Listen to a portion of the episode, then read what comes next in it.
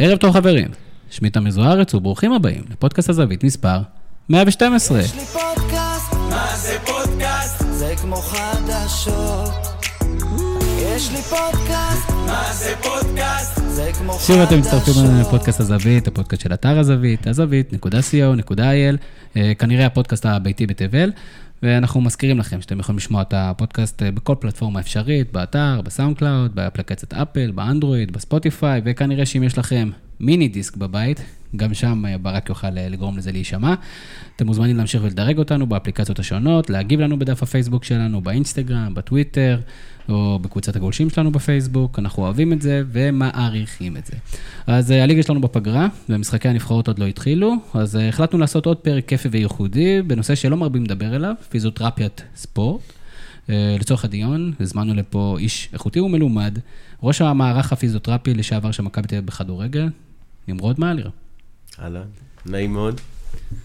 תגיד, נמרוד, כמה חשוב בכלל שיהיה פיזיותרפיסט בקבוצה? זה, זה בכלל משרה מלאה? אמ, אני יכול להגיד לך שבארץ בפועל ברוב המועדונים זה לא משרה מלאה, אמ, בחו"ל בהחלט כן. אמ, במקרה שלי זה גם אה, בשנים האחרונות זאת גם הייתה משרה מלאה. באופן כללי אני חושב ש... אני חושב שזה דבר, זה חשוב מאוד. אמ, להגיד לך שאין קבוצות בארץ שמסתדרות ומסתדרות בסדר בלי, יש, וגם בליגה, בליגת העל, אבל אמ, אני, אולי מהדברים שאחר כך אני אגיד, יהיה, אולי יהיה יותר קל להבין למה זה חשוב, כי זה אנחנו אנחנו באמת נפרוט בכלל מה זה אומר, כי מבחינתנו כן. כרגע זה כותרת, אה, אתה כן. יודע, ולא מעבר לזה, אז זה גם מטרת הפרק. עוד איתנו לצידי אה, מפיק הפודקאסט, ברק קורן, ערב טוב ברק. אהלן, אהלן. ברק, אתה טופלת פעם על ידי פיזיותרפיסט? אה, לא, אבל הכמות פעמים שעשיתי ספורט, לא כנראה, כנראה לא... אתה אומר, זה ביחס ישר לכמות הפעילות הספורטיבית כן, שלך. כן, לגמרי. יפה מאוד. אה, אז אנחנו נחזור לזה. הפינה חולמים בגדול חוזרת גם בפרק זה. במסגרת הפינה אנחנו נדבר בכל שבוע על שחקן מהליגה שלנו שצריך לחלום ולעבור בעונה הבאה לחו"ל או לאתגר הבא שלו. אה, הפינה בחסות מזרני פנדה, מזרן חלומים מספוג זיכרון איכותי, וקיבלנו תגובות טובות על, ה, על המזרן. המזרן נמכר לתקופת ניסיון של 100 לילות, שוואלה זה הרבה. והמשלוחים והחזרות חינם, אז גם לא צריך להתעסק עם, אתה יודע, להגיע לשם, לבחור, לראות, תקבל את זה, ואם אתה לא, לא מתאים לך, תחזיר את זה. נשמע, נשמע מגניב. פאנל. מגניב. אז אה, זו הפינה, והשם שנדון בו השבוע הוא אה, מוחמד עוואד, חלוצה של מכבי חיפה, ומוחמד הוא עדיין לא בן 22, כיכב במחלקות הנוער של המועדון, והשנה אפילו עשה פריצה יפה בתקופה של אה, פרד רוטן. משהו נתקע שם ברק בשיטה יחד עם בלבול, ואני שואל אותך, נתחיל ממך ברק, האם עוואד צריך לחלום בגדול, ולחפש אה, סיטואציה אחרת בקבוצה אחרת, אולי באירופה, בדרג שמתאים לו, או לנסות להילחם על המקום שלו במכבי חיפה? בתור אוהד מכבי חיפה. אה, קודם כל, אני- כמובן, אני אוהד מכבי חיפה, אז אני לא יודע כמה אני אובייקטיבי פה, אבל אני מאמין שהוא עדיין... כנס פנימה, לא. ותמצא את האובייקטיביות הזאת. קודם כל, אם הייתי הוא, הייתי מנסה לצאת בכל מחיר החוצה. אה, הוא יוכל להרוויח דברים, בטח בגיל שלו, שהוא לא יוכל להרוויח פה, בטח שתכף נרח- נרחיב על זה גם, אבל בטח בתחום הפיזי, הפיזיות להתמודד עם שחקנים אה, אירופאים ושחקנים הרבה יותר אה, חזקים מ- ממה שיש בארץ, ברמה האישית. כמובן שאני מעדיף שהוא יישאר ויילחם על המקום שלו, אה, אבל גם בסיטואציה שנוצרה, אגב, שלא נראה שהוא הכוכב המוביל, אני במקומו הייתי עושה כל מה שהוא יכול, כל מה שאני יכול לצאת החוצה, גם אם לליגות קצת פחות, אה, לא מהמובילות באירופה. ש- שאלה אם הוא, אם הוא הכוכב, אתה יודע, הוא פתח את העונה טוב, אבל הקבוצה לא הייתה טובה, ועכשיו הקבוצה קצת משתפרת ומסתדרת גם בלעדיו. אז מה, אז אתה אומר, שוב, הוא, הוא מבחינתו, עדיין מבחינת צעיר, הקבוצה- הוא עדיין צעיר. שוב, היה פה גם אה, מיכאל וינסנדט ואמר את זה בזמנו, כל מי שיכול לצאת, שיצא, בטח בגיל צעיר, זה יעשה טוב גם לכדורגל הישראלי אם אה, שחקן כזה יצא. יש לו נתונים, אה, דווקא לדעתי, שהוא הוא יכול כן להצליח בחו"ל. נמרוד, בוא, בוא נפתוח את זה בר- ברמה הפיזיולוגית. אנחנו אחרי זה נעשה את ההשוואות מבחינת הסטנדרט הטיפול, האימון. אתה כבר רמזת מבחינת שעות ההשקעה שהקבוצות הישראליות משקיעות בנושא, אבל האם באמת יש הבדלים כאלה משמעותיים, או האם ההתאמה של שחקן היא צריכה להיות לא רק התאמה מקצועית, אלא גם התאמה פיזיולוגית במעבר לחו"ל? אני חושב שההתרשמות שלי, אה, והיא התרשמות אישית, זה לא משהו בדוק, אבל אה, ההבדלים המשמעותיים הם אה, מה שקורה בעצם בגילאים המאוד צעירים, בבנייה של השחקן. אני חושב ש... אה, בוא נאמר, בשנים האחרונות נראה, מסתמן שיפור, גם, שיפור גדול גם בארץ, במחלקות הנוער, אבל באופן כללי, הניסיון שלי הוא שאני נתקל בשחקנים שמגיעים לגיל בוגרים, ומבחינת. הבנייה של הגוף שלהם, היא קצת לוקה בהרבה מקרים. ומהבחינה הזאת, במקרה כזה, שחקן שיעבור לחו"ל, והבנייה הפיזית שלו, היא לקויה, בהרבה מקרים אנחנו גם רואים את זה, הם אה, פתאום קופצים ל, לרמת אימונים כזו שהגוף שלהם לא עומד בזה, ואז מגיעות הפציעות בהרבה מקרים, מכיוון שגם יש הרבה התלהבות, הרבה התרגשות, הרבה רצון להוכיח, אבל הגוף לא בנוי ל, לרמות האלה. כאילו לשחקן לצאת, יש בזה גם סיכון, מה שדיברתם על אה, שחשוב לשחקן לצאת כמה שיותר. אה, יש פה איזשהו סיכון, אם, אם, אם הוא לא עבר את ה... זאת אומרת, צריך איזשהו... אה, זה צריך להיות מאוד הדרג... או שהוא יעבור בגיל מאוד צעיר, או שזה צריך להיעשות באיזושהי צורה מאוד הדרגתית, הוא צריך להבין שהוא נמצא באיזשהו סיכון מאוד מאוד גבוה, אולי לנסות לא להראות הכל בבת אחת, אלא לקחת את זה לאט לאט, זה אם אני הייתי צריך ל- ל- לתת עצות. זאת אומרת, גם, גם אחד סרגל מאמצים מסוים שהוא יהיה חייב להיות מאוד מאוד מוכוון, ולא ישר הוא מגיע כמו מעבר בקבוצה בארץ, ומהצד השני, הוא אולי מתחבר למה שברק אמר, לצאת כמה שיותר מהר. אגב, רואים את זה, שחקנים שיוצאים, אה, ישראלים שיוצאים החוצה, או שהם לא משחקים הרבה, כי הצוות שם מבין, או שמי שמשחק, ישר מהר הם נפצעים הרבה. נפצע נכון, המון. אנחנו נדבר על מניעת... כן. אה, תראו, פציעות. חייבים להגיד אה, שמעבר... מעבר קבוצה באופן כללי, בטח ובטח אם זה כרוך במעבר גם של מדינה, הוא מעלה, ידוע, הוא מעלה באופן אובייקטיבי לחלוטין, מעלה את, את הסיכון לפציעות. אנחנו רואים את זה גם עם שחקנים זרים, שחקנים זרים שמגיעים לארץ, שבהרבה מקרים הם אה, נפצעים בתקופה הראשונה שאחרי שהם מגיעים. זה אגב קורה, זה אגב נכון גם, גם חילוף של מאמנים. אה, בתוך אותה קבוצה, ברגע שאתה מחליף מאמן, הסיכון, כמות הפציעות עולה באופן מובהק. אה, החלפה של שיטת אימון, החלפה של תפקיד, שחקן ששיחק מגן ופתאום העבירו אותו להיות בלם, או העבירו אותו להיות קשר אחורי, אה, הסיכון שלו להיפצע עולה משמעותית, וזה קורה הרבה פעמים. כל שינוי בעצם, אה, אפילו גם שינוי של מגרש.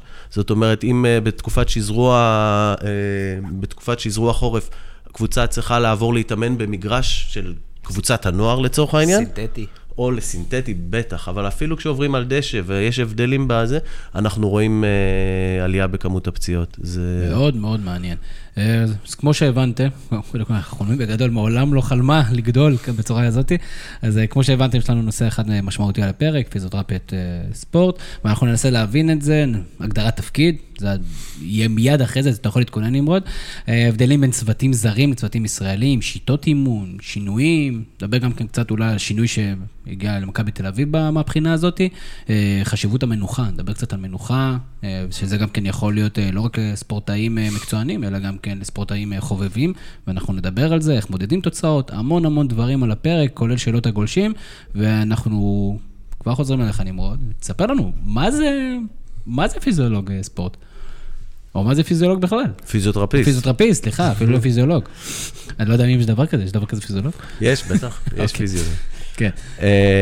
תראה, בגדול, אני, אני חושב שהדבר הראשון שצריך לעשות, אולי הבחנה, זה בין מה שנקרא רפואת ספורט לרפואה רגילה.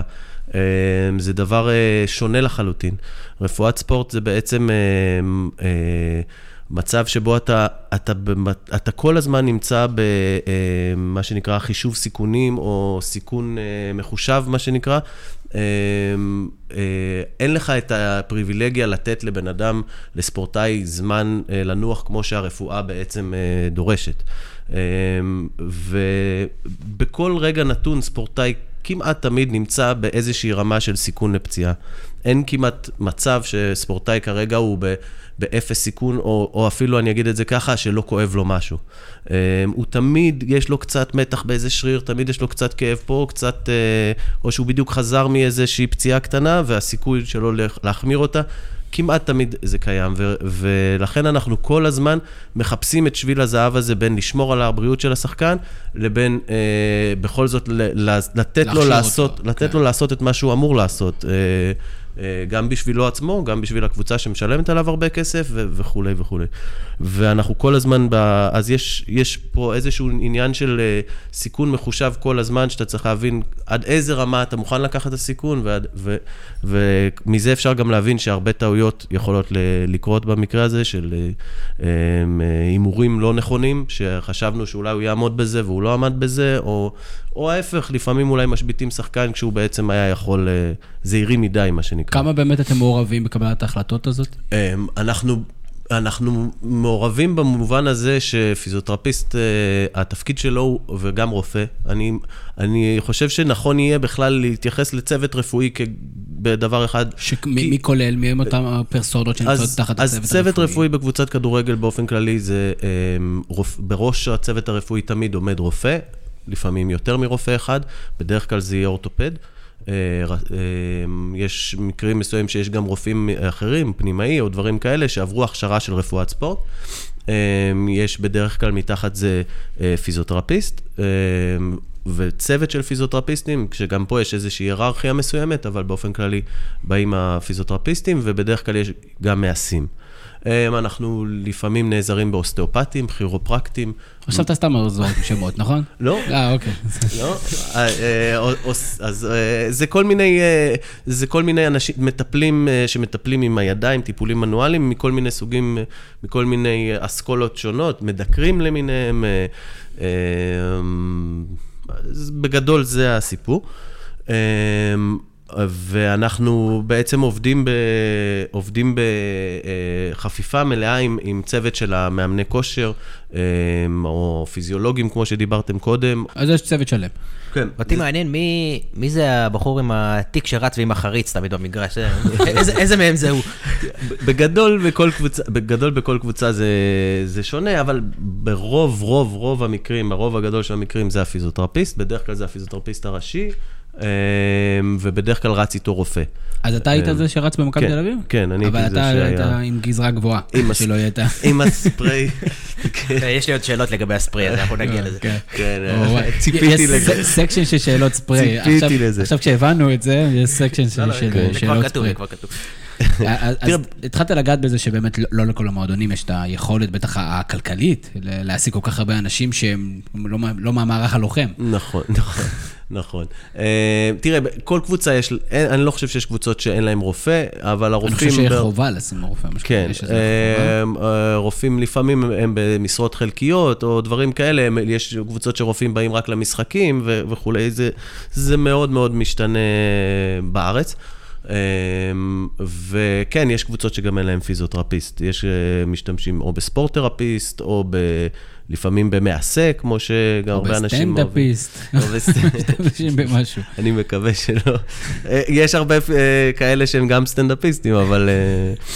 אה, זהו, תראה, באופן כללי שאלת מה התפקיד של פיזיותרפיסט, או מה התפקיד של בכלל הצוות הרפואי בקבוצת ספורט, אז בגדול, התפקיד שלנו הוא בעצם לספק מעטפת רפואית מלאה לכל הקבוצה, בעיקר לשחקנים, אבל בפועל גם לצוות המקצועי וגם לאנשים אחרים שמסביב במידה רבה.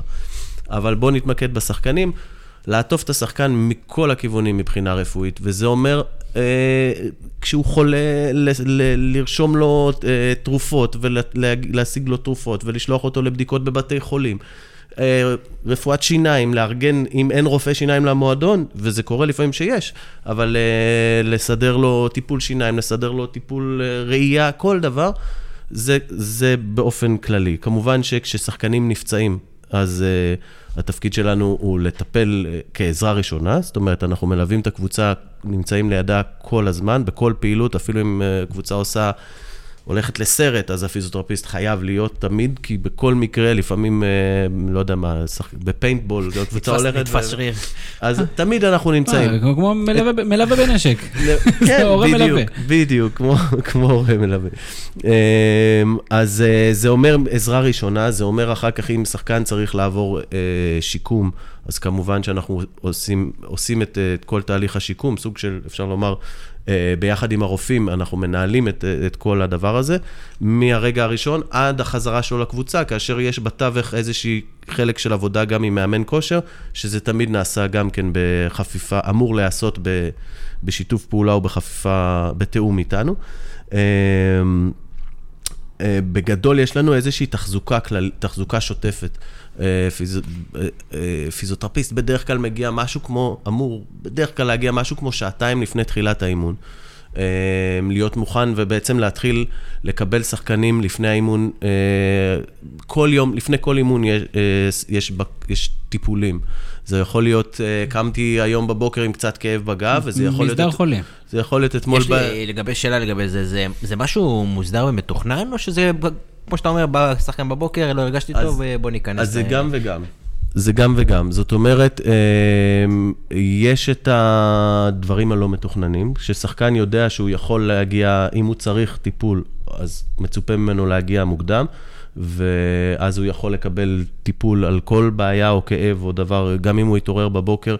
גם אם הוא קיבל קביעה כשהוא הכין אה, חביתה אתמול בערב, הכל. זה... אה, וכמובן שאלה שהם אה, פצועים, שאנחנו יודעים שהם פצועים, אז, אז גם אנחנו נתאם איתם הגעה מוקדמת. הם מגיעים, בהרבה מקרים הם היו מגיעים גם פעמיים ביום. זאת אומרת, בשעת האימון וגם ב... לטיפול נוסף. כן, לטיפולים נוספים. אז יש המון עבודת תחזוקה. זאת אומרת, אני יכול להגיד שעבודת התחזוקה היא העבודה הכי משמעותית בפועל, מה שאנחנו עושים. רוב הזמן שלנו אנחנו עוסקים באיזושהי תחזוקה של כיבוי שריפות קטנות. זה, במידה רבה, זה אחת מהאסטרטגיות למניעת פציעות הכי משמעותית שיש לנו. אמ, אני פעם ניסיתי לחשב כמה פציעות אנחנו מונעים, שזה דבר ש... בעיקרון אי אפשר, okay. כן. אי אפשר לחשב אותו, כי... אז כי ממש כן לא לחשב לא אותו. לא, כאילו, אתה עושה את החישוב וצריך אפס, כאילו, אני לא יודע. נכון.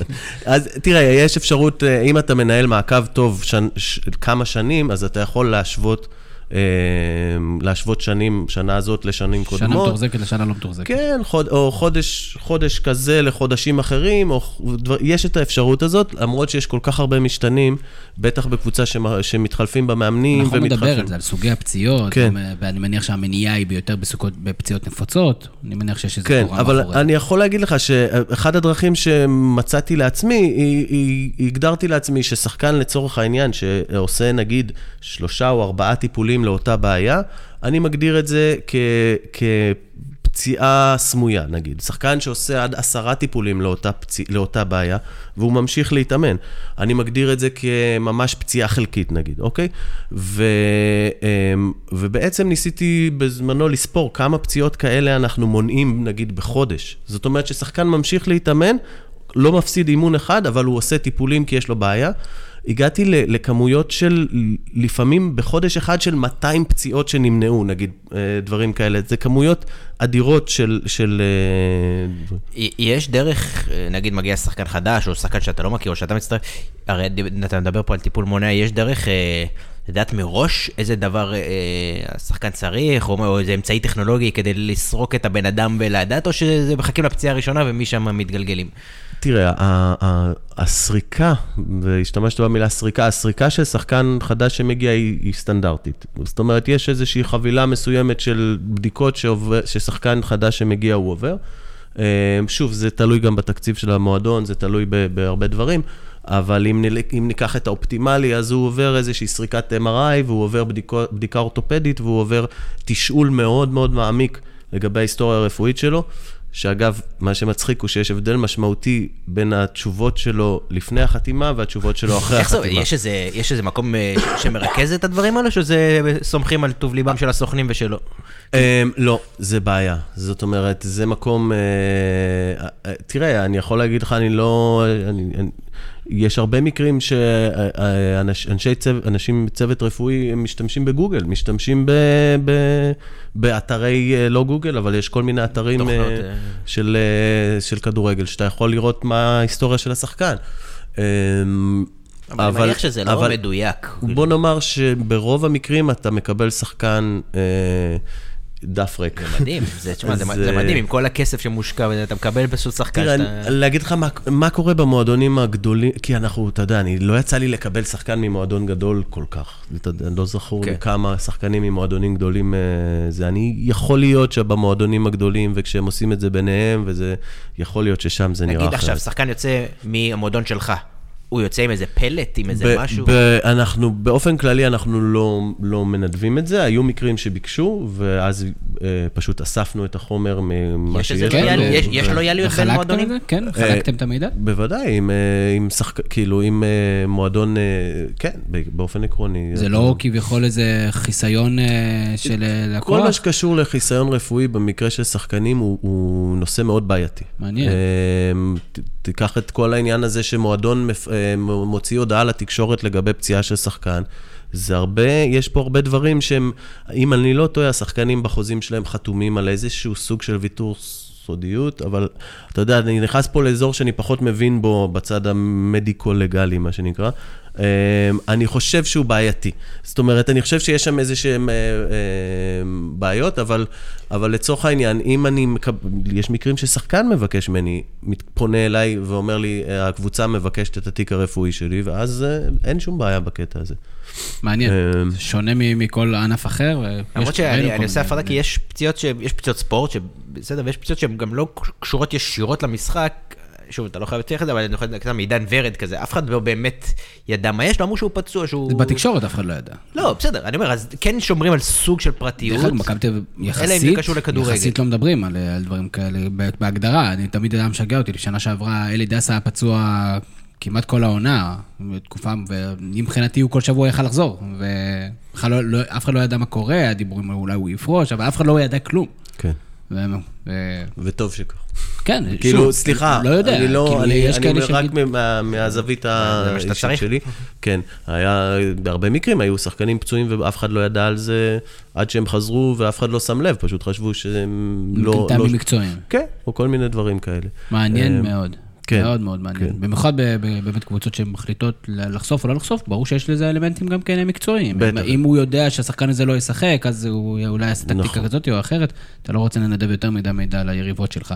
אה, בוא נדבר שנייה על מנוחה, וככה נתחיל מה, אתה יודע, מהחוויה האישית שלי. אני משחק מדי פעם כדורגל, לא מספיק, אבל מדי פעם, ותמיד אחרי שאני חוזר, אני, אתה יודע, לוקח לי זמן עד שאני נרדם בלילה. אני משחק ב-6 עד 8 כזה, ואני תמיד מוצא את עצמי באיזה 2-3 לפנות בוקר, לא הולך לישון. מצד שני, יש לי חברים, איך שהם חוזרים, מתרסקים לישון. כן. אז תראה, אמ, אין לי תשובה חד משמעית לעניין הזה. זה לא משהו פיזיולוגי או שזה אמ, משתנה ספציפית? בגדול, אני, אני מניח, זאת אומרת, אני יודע שיש להסברים פיזיולוגיים, זאת אומרת, ללמה אנשים מתקשים להירדם אחרי, שזה אה, יכול להיות רמות הורמונליות גבוהות כמו אנדרנלין, כמו, אנחנו יודעים את כל הדברים האלה. אה, מטאבוליזם, זאת אומרת, חילוף חומרים שממשיך לעבוד בצורה מאוד מוגברת בזמן, לכמה שעות אחרי, אחרי המשחק, ובטח ובטח המרכיב המנטלי, ההתרגשות, אם חווית רמות מסוימות של לחץ או משהו כזה, זה יכול להיות גורמים שיפריעו לך להירדם. אבל שוב, אתה יודע, יש אנשים שמגיבים ללחץ בזה שהם לא נרדמים, ויש אנשים שמגיבים ללחץ בזה שהם נרדמים בשניות. זה, זה מאוד אינדיבידואלי. נכון, אמר בוז'י הרצוג, שהיה, ש- שכרגיל כשהוא בלחץ, הוא הולך לישון, שזה סוג של גאוני. אה, אנחנו כן. נעשה מזה פעילות נחמדה. אה, נותן את החסות שלנו, כמו שאמרנו, חברת אה, מזרני פנדה, מחלקת כרית כיפית. ומפנקת, למי שיצביע. אז בואו ניקח את את הסוגיה הזאת. אנחנו רוצים שתגיבו בצורה מקורית על אה, החוויה שלכם אחרי אימונים. האם אתם מצליחים להירדם או לא מצליחים להירדם, תטבלו את זה באיזה אנקדוטה מעניינת, ומי שיעשה את התשובה המקורית, היפה ביותר, אנחנו נחלק לו כרית מפנקת אה, מטעם אה, חברת מזרני פנדה. זה יופיע בדף הפייסבוק שלנו, החל ממחר למשך שלושה ימים. יאללה, שלושה ימים. קיבלתם. ותעשו בחירה, מאוד מעניין, כי הנה, אפילו הפיזיותרפיסט שלנו לא יודע להגיד האם זה ככה או ככה, אז מצוין. ובואו נדבר שנייה על מנוחה של כדורגלנים. אתה יודע, אנחנו כל הזמן, הדבר היחידי שאנחנו יודעים, אנחנו האידיוטים, האוהדי הספורט הבאמת אה, לא מאוד מאוד מורכבים, יודעים ששחקן צריך לישון ואסור לו לבלות לפני משחק. זה קשור למנוחה, זה קשור למשמעת. אה, איך בכלל זה מתנהל בקבוצת כדורגל, נושא המנוחה, החזרה לכשירות? תראה, אה, שאלת פה כמה דברים. אז זה- אז זה שני דברים שונים? אה, חזרה לכשירות, כשאנחנו מדברים על שחקן שהוא פצוע, אבל קודם כל לגבי השאלה הכללית. מדבר על שחקנים כרגע בשגרה. בדיוק, שחקנים בשגרה. תראה, אה, כל נושא השינה הוא נושא גם מאוד, אה, הוא נושא גם מאוד אה, פופולרי בתקופה האחרונה במחקרים, על הקשר בין, הקשר בין שינה לפציעות, או חוסר שינה כמובן לפציעות, הקשר בין דברים מסוימים, ש, כמו מסכים, מסכים כמו אייפון, אייפדים, ואיך הם הם מפריעים לך לישון, ולאיכות השינה שלך גם כשאתה ישן. אה, אה, אין, אין, בגדול אנחנו, ההמלצה שלנו כצוות רפואי תמיד הייתה ל, ל, ששחקן חייב ל, לישון לפחות שמונה שעות בלילה. אה, לא לפחות, הייתי אומר שמונה שעות, כי גם לישון יותר מדי זה גם לא טוב, אבל הוא צריך להשיג שמונה שעות. צריך לספר לאשתי את הסיפור הזה. מה אתה אומר? שלישון יותר מדי זה לא טוב? לישון, לישון יותר מדי, זאת אומרת, לפני אימון או לפני משחק, אם שחקן ישן יותר מדי, אם אני לא טועה, אני כבר לא זוכר, אה, אה, אבל נדמה לי שמעל עשר שעות, זאת אומרת, זה צריך להיות בין שמונה לעשר שעות, מעל עשר שעות, זה עלול להשפיע עליך, עלול לגרום לך לתחושה של עייפות. אה, אותו דבר, אגב, על שנת, על מנוחת הצהריים, שהיא דבר שהוא מאוד מאוד חשוב לספורטאי מקצוען. הם... אה, אז אין להם ילדים? אה, יש שיאמרו שהם ילדים, לא, סתם, אבל אה, אה, זה, זה דבר שהוא הוא, הוא בחוזה שלהם, גם בנישואין, גם בכתובה. כן, הם, אה, חבל שלא הכנסתי כזה. לא, אבל אני, אני יכול להגיד, זאת אומרת, אני אומר את זה מהצד שלי, כל, כל מי ש... כל שחקן שישמע את זה יכול אחר כך להגיד, הנה, יש... אה, יש אישור. יש, יש אישור. הם צריכים את המנוחת צהריים הזאת, את, את השנת צהריים הזאת. אה, ביום של משחק אנחנו משתדלים, היינו משתדלים לא לתת להם לישון יותר משעה וחצי, נגיד, לפני. אה, אבל שוב, זה מאוד מאוד אינדיבידואלי. אה, יש אנשים שיגידו לך, תשמע, אני צריך לישון שלוש שעות בצהריים לפני משחק, ואני מרגיש מעולה. אם אני ישן פחות, אני לא מרגיש טוב. אז אה, אין לך, אתה לא יכול להתווכח עם, עם, במקרה כזה. אה, אז בגדול, זה לגבי, זה לגבי אה, שחקנים כשירים, הם, אה, זה מאוד חשוב. השינה הזאת היא דבר שהוא, היום ברור שמי שלא ישן מספיק, הסיכון שלו לפציעות עולה, ו- וברוב המקרים הוא עלול להיפצע בגלל זה, אם הוא לא יישן מספיק. וכמה חשוב אה, סוג הכרית כשאתה נח? סתם. אז, אה, לא לא צריך להיסחף. כן. אה, על זה, זה נאמר, דרך אגב, מה שחשוב זה שתישן טוב. אה, אם אתה ישן טוב עם כרית, בלי כרית, עם מזרון, בלי מזרון, אז... אה, כל- אחד וה- והסטיות שלו. כן. יפה. אה, בוא נדבר קצת על השיטות. שיטות עבודה, אנחנו יודעים, אתה אמרת בעצמך, ברגע שמגיע מאמן חדש, ברגע שיש שינויים, זה קורה, הגיע צוות אה, זר למכבי תל אביב למשל, ודיברו על המהפכה הגדולה, נכון שהמהפכה של ג'ורדי הייתה לא רק אה, בצד האימוני כושר או הצד הפיזי, אלא גם כן הרבה בצדדים של התקשורת, מניעה מהתקשורת, וכמובן התנהלות אחרת ומסודרת. אבל מצד שני כן נתנו הרבה מאוד דגש על מה שמכבי תל אביב עושה שונה. כן. אז מה, האם ההבדלים כאלה משמעותיים? האם זה משהו שניתן לסגור? האם זה באמת כזה קריטי? תראה, אני, אני אתחיל ואני אגיד שאני לצורך העניין בשמונה שנים האחרונות עבדתי רק עם צוותים זרים. לא, לא, לא יצא לי לעבוד עם, עם, עם מאמן ישראלי, ככה שאני לא, יכול להיות שהמאמנים הישראלים השתנו מאז הפעם האחרונה שעבדתי עם מאמנים. ישראלים. אה, אז אני לא יכול, אני לא יודע מה קורה היום. אה, ואני אגיד עוד דבר, שיצא לי לעבוד עם הרבה מאמנים זרים בשנים האחרונות, אה, וגם פה הם שונים. זאת אומרת, קשה להכליל ולהגיד שכל המאמנים הזר, הזרים אה, חולקים תכונות שאין למאמנים הישראלים. אנגלית. זה מה שרציתי, אתה יודע שרציתי להגיד, רציתי כבר, הם, זה ההבדל העיקרי, או שהם מדברים, אה, אני לא יודע אם זה אנגלית או משהו עם מבטא, זה משהו לא, זה לא, לא עברית.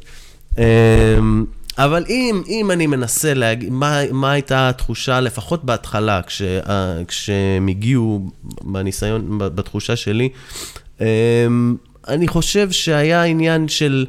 אה, ה- ה- הירידה וההתעמקות בפרט, בפרטים הקטנים. אמ, וההתעקשות על הפרטים הקטנים. ההבנה בעצם שההבדל מתחיל ובעיקרו מבוסס על הדברים הקטנים של לה- להקפיד עליהם, אמ, הרבה לפני אפילו השינויים הגדולים. ואתה יודע, אני יכול לתת דוגמאות. אחד הדברים שהכי... אמ, אני זוכר שבהתחלה כשהם הגיעו לצורך העניין, הם, הם פתאום באו ואמרו לנו, אנחנו רוצים מהצוות הרפואי, הם מבקשים שהצוות הרפואי בזמן האימון יהיה על המגרש ויעסוק בהבאת כדורים, פינוי של ציוד אימון אחרי שסיימנו להשתמש בו, זאת אומרת, אחרי שהקבוצה סיימה, נגיד עשו, עבדו עם אה, קונוסים ודברים כאלה, הם רוצים שהצוות הרפואי... בטח אהבתם את זה. יפ... ו, ובהחלט, זה היה, זה נתקל, אה, זה לא, זה לא, בא, זה לא בא בקלות. בטח. אבל... מה עמד מאחורי זה? מה זה כמו wax on wax off ב Karate Kid? כמו מה? wax on wax off ב Karate Kid? לא, לא, במקרה הזה לא, כי אין להם צורך להכשיר אותנו ב... אבל אני מהר מאוד הבנתי את החשיבות של הדבר הזה. התרומה של זה לשטף של האימון, לאיכות של האימון, ליכולת שלהם לייצר המשכיות וקצב, היא, היא אדירה. העניין הזה ש, שכל מי שנמצא על המגרש שותף ל, ל, למלאכה ולעשייה, והוא חלק מהאימון וחי את האימון, שינתה בצורה משמעותית מאוד את ה... זה תרם לכם גם כן באיזה צד של, עכשיו אנחנו מסתכלים על האימון בצורה אחרת ורואים אם מישהו עכשיו מדדה, צולע, מזייף. זה תרם לטכניקת הפס שלי וליכולת שלי לסובב לשם. לא, אז למה לא סתם לקחת ילדים ממחלקת הנוער שישמחו לה? אני, לא אכפת ללכת למסור לדור מיכה אה, אימונים. אני אגיד לך, זה מבחינת הכיסוי הרפואי, או היכולת שלנו, אנחנו גם ככה, העניין הזה של לעמוד ולהסתכל אה, על האימון, זאת אומרת, זה חלק מהתפקיד שלנו, לעמוד ולראות לראות כל רגע באימון מה קורה, כי, כי היכ... אני, זה במאמר מוסגר, אני אגיד שה... כשאתה רואה שחקן נפצע, קודם כל כבר בדרך אליו, אתה 80% מההבחנה אתה כבר עושה בדרך.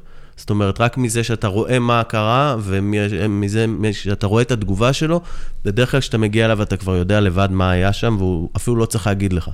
אה, וזה, וטוב שכך, כי בהרבה מקרים הם מתגלגלים וצועקים והם לא מתקשרים, אז, אז, אז עדיף, אה, זה הבדל, מש... אז זאת אומרת, במובן הזה זה לא שינה שום דבר, כי אנחנו גם ככה היינו עומדים ומסתכלים. אבל כן, אתה שותף לכל ה... אתה כן שותף לאימון, אתה כן חי את האימון, אתה כן נמצא בתוך ה... לא גוף חיצוני, כן. כן, אתה לא יושב בצד ו... אחלה דוגמה, אפילו, אתה יודע, יגיד השנואה במחלוקת, אחלה דוגמה. אה. מה, מה, השינוי הזה? כן. אני, אני, אמ, אני אגיד לך, בכלל, היו, זה היו המון המון, אה, אמ, אתה יודע, זה, זה הקפדה על, על כל מיני דברים, זאת אומרת, נגיד החלטת, החלטנו על דבר מסוים, לצורך העניין, אה, אנחנו יודעים שצריך להיות... יש, נהוג לעשות, סתם, אני אומר, אימון אחר הצהריים לפני משחק, בסדר? המשחק הוא בשבת, זה אומר שבשישי צריך לעשות אימון אחר הצהריים. אפילו אם אתה טסת ושיחקת בחו"ל ביום חמישי ואתה נחתת בשישי בשלוש אחר הצהריים, לא יעזור כלום, אתה תחזור, כל הקבוצה תחזור ל... למועדון ותעשה אימון גם אם זה ביום שישי בשש בערב, ורק אחרי זה יחזרו הביתה, אחרי ארבעה ימים שהיית עוד בחו"ל והכל. זאת אומרת, ההקפדה על, על, על כל דבר קטן, ההקפדה לא, על, לא להתפשר, לא לעגל פינות, אה, היה, נגיד, אמ, העניין הזה של, אה, אם, לא משנה באיזה שעה אתה מסיים את המשחק, אתה צריך להישאר לעשות איזשהו אימון של שחרור. לא משנה מה הייתה תוצאה, לא משנה אה, אה, מה, איך, איך הקבוצה שיחקה. יש דברים שעושים ולא משנה, אתה לא זז מהם. האם בזמן אמת, תוך כדי שזה קרה, הדברים האלה, האם, אה, האם הרגשתם שאתם עושים משהו שאחרים לא עושים? זה אחד. והאם אחרי תקופה מסוימת ראיתם את התוצאות של זה לעומת אחרים. כלומר, הרבה דיברו על זה שאחד מה... מהפערים שצברה מכבי תל אביב לעומת אה, הליגה, זה, זה בדיוק הנושא הזה. אז האם הרגשתם את זה ממש בזמן אמת? אתה יודע, אמ, אני יכול להגיד לך ש... אני קטונתי מלהגיד מה, אתה יודע, אבל אני חושב שבשנים הראשונות התוצאות, התוצאות קצת דיברו בעד עצמם. אתה אמרת את זה, שזה מה שאמרו על מכבי. אני... Mm-hmm. האם זה בגלל אה, צורת העבודה ברמה הפיזיולוגית, הפיזית, השחקנים נהיו, או, או האם זה בגלל השינוי המשמעתי, או האם זה בגלל השינוי התפיסה, התודעה, ואתה יודע מה, או דיברת... או גם וגם וגם. או, נכון, ודיברת קודם על זה שהם מדברים אנגלית. לא רק, זאת אומרת, ההיענות של, של שחקנים ההיענות של בעלים, של מועדון, של אנשי צוות כמו פיזיותרפיסטים, לבן אדם שבא מבחוץ, בהרבה מקרים גם בא ממועדונים גדולים לפעמים. אה, מן הסתם היענות שונה, ויכול להיות שזה לא הוגן כלפי אלה שפה בארץ, אה, כי, אין, לה- כי פתאום כולם אה, כמו רובוטים או מגיבים, אה, עושים מה שהם אומרים, בגלל שזה נאמר באנגלית עם מבטא ספרדי. אה, אני לא יודע, אבל אה, היו, זאת אומרת, זה דברים, זה אני יכול להגיד שזה חלק מהאפיונים שהיו, ו- והתוצאות היו כמו שהם היו. קשה להגיד למה זה, אבל יכול כי להיות. היו הרבה שינויים באמת, ובאמת זה גם הצליח, זה היה בד בבד עם אה, הצלחה מקצועית, אז, אז ברור שהדברים האלה הלכו כן. uh, טוב. Uh, בוא נדבר קצת על ה... לא, אחד מהשינויים שדיברו, וזה היה כל השינוי הצ'יפים והמיפים, אה, ה-GPS, ואיך באמת מודדים שחקנים? היום, מה, מה הכלים שלכם היום למדוד שחקנים? אז אני, אז ככה, אמ, קודם כל, אה, יש את ה... בתחום, אמרתי קודם שאנחנו עובדים בחפיפה מלאה עם, אה, עם מחלקת הכושר והפיזיולוגיה. אמ, ואני חייב להגיד שבתחום הזה של הכוש, מאמני הכושר והפיזיולוגיה, להם, הם מתקדמים הרבה יותר מאיתנו, הצוות הרפואי, מבחינת היכולות הניטור והמעקב וה, והכימות, מלשון כמות, לכמת פעולה של שחקן, אה, הם הרבה יותר מתקדמים מאיתנו. אבל לשאלתך, היום אנחנו יכולים, אה, אנחנו יודעים על שחקן כמעט הכל. זאת אומרת, אה, אם זה בזכות אה, ה-GPSים, שאתה מקבל אה, נתונים של שחקן, כמה ספרינטים הוא עשה, אתם, אתם רואים את זה בעצמכם, כמה מטרים הוא עשה במ- במצב של ספרינט, כמה, כמה האצות הוא עשה, כמה האטות הוא עשה, מה אה, האימפקט, זאת אומרת, הזעזועים שהוא מקבל מהקרקע. תמיד שאלתי את עצמי את מי זה מעניין, כמות הספרינטים, תמיד כזה, בסוף כזה, ההבדל בין רמות הספרינטים כזה, מה אכפת לי, הוא שם מזה גול, מה זה נכון, כדור ברשת, כמו שאומרים, אבל אותנו זה מעניין מאוד. אה, אפילו, אתה יודע, דב- דברים כמו חוסר איזון בין רגליים, אה, אנחנו מקבלים מידע כמו שבן אדם, הוא, הוא הרבה יותר, יש לו נטייה הרבה יותר לרגל הימנית, לצורך העניין. זה אגב אחד האינדיקטורים לפצ... לקראת פציעה, זאת אומרת, אנחנו... מצאנו איזושהי קורלציה בין, בין אה, כששחקן סוחב, לא. סוחב תקופה ארוכה, או שזה חושף פציעות ששחקן לא מדווח עליהן. זאת אומרת, יש מקרים ששחקן סובל מכאב והוא לא מדווח עליו משיקולים כאלה ואחרים. לפעמים הוא חושב שזה בסדר והוא יכול להתגבר, אבל לפעמים הוא מפחד על המקום שלו בהרכב. אבל זה חושף, זאת אומרת, זה, ה-GPS עצמו יכול לפעמים אפילו לחשוף לנו בעיות שיש לשחקן.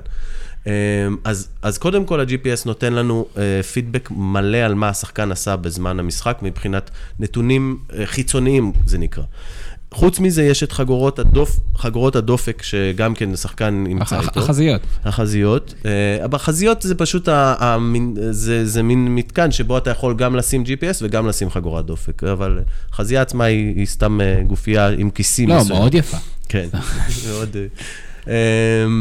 אז, אה, אז בעצם יש לנו גם נתונים פנימיים, זאת אומרת, מה, מה השחקן מרגיש בזמן שהוא עושה את כל מה שה-GPS אמר לי שהוא עשה. אה, מה, מה בעצם הוא לא צריך להגיד לנו, אנחנו רואים לפי הדופק שלו.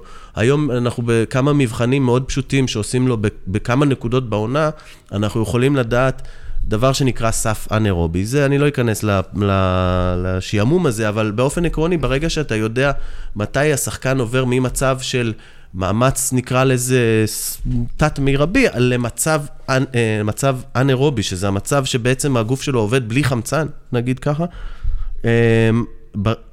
את- ברגע שאנחנו יודעים באיזה דופק של אותו שחקן זה קורה אצלו, אז בעצם אחר כך כשאנחנו מנתחים את המשחק שלו, אנחנו יודעים בדיוק כמה דקות הוא היה במצב, במצב, בדרגה הכי הכי גבוהה של מאמץ, כמה דקות הוא היה, זה מחולק לצורך העניין לחמש דרגות נגיד, ואנחנו ממש מקבלים פירוט בדקות כמה הוא היה בכל דבר. אה, השקלול של כל הדברים האלה בעצם נותן לנו אה, איזשהו אה, אה, פידבק על מה הוא עשה באותו אימון או באותו משחק. ועל זה בונים המון המון דברים. אפשר לעקוב אחרי, פעם היה חוסר נתונים, עכשיו יש עודף נתונים, יש המון המון המון נכון, נתונים. זה נכון. החוכמה היא באמת ל- ל- למצוא מה הנתונים שהם רלוונטיים לך ומה הנתונים שהם לא רלוונטיים.